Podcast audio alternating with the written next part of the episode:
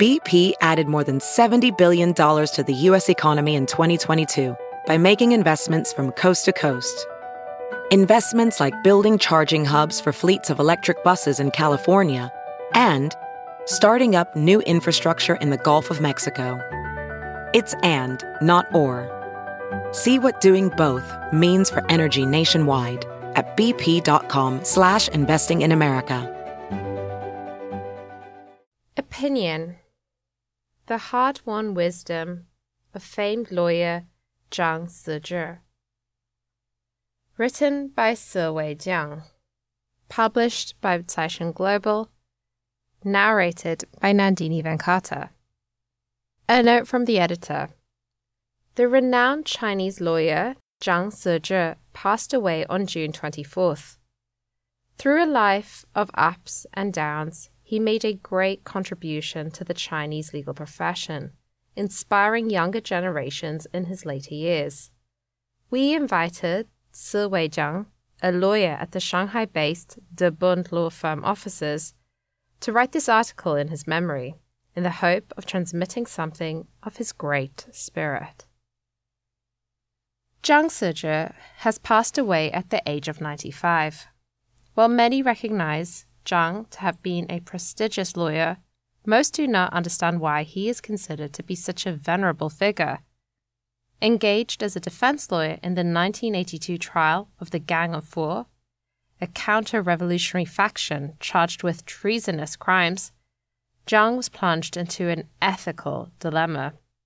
While most of the defense lawyer's efforts were perfunctory, he performed his duty with dedication doing extraordinarily pioneering work.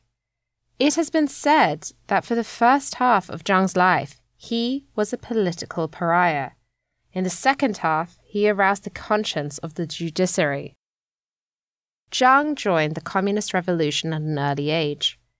Entering the law department of the then Chaoyang University in Beijing in 1947, he joined the Communist Party of China the next year, while it was still underground and began to work in Beijing's judicial system in February 1949. In the early days of the new People's Republic of China, the ruling party launched several extreme political movements. Zhang actively participated in some of these, exposing and criticizing others, acts which he regretted for the rest of his life.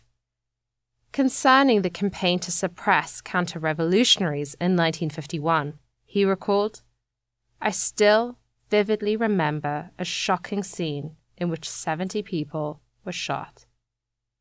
However, when things were pushed too far, they sometimes turn into their opposite. In 1954, Zhang was unjustly accused of membership of the Hu Feng counter revolutionary clique. In 1957, during the anti rightist movement, he was designated as a rightist. He was to live with that accusation for the next 22 years.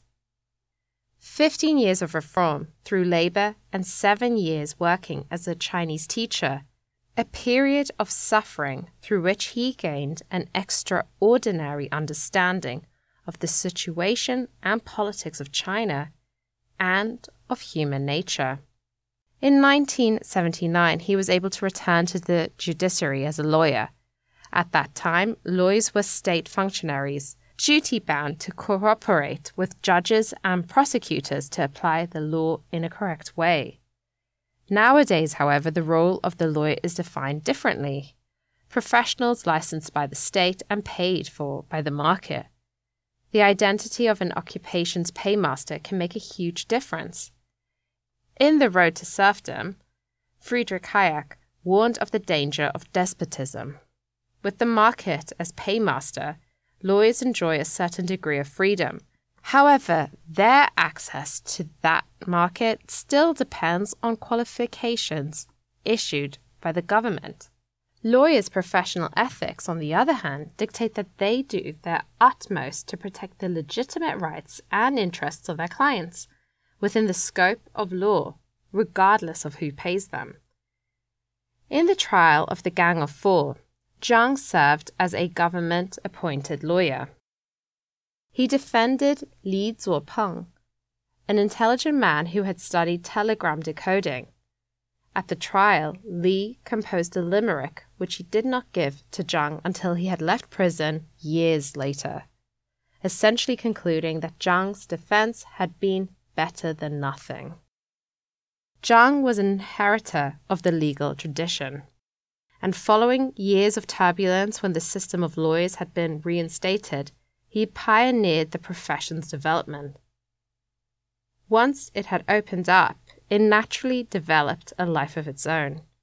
If a person of conscience became responsible for a defendant and accountable to the law, a deeply felt sense of responsibility and passion naturally arises. But the law also stipulates that anyone can hire a lawyer, and a lawyer is free to mount any defense permitted within the scope of the law.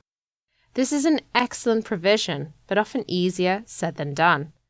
For example, a lawyer defending a person the masses wish to be executed may be abused by the public, perhaps even facing risks to their personal safety.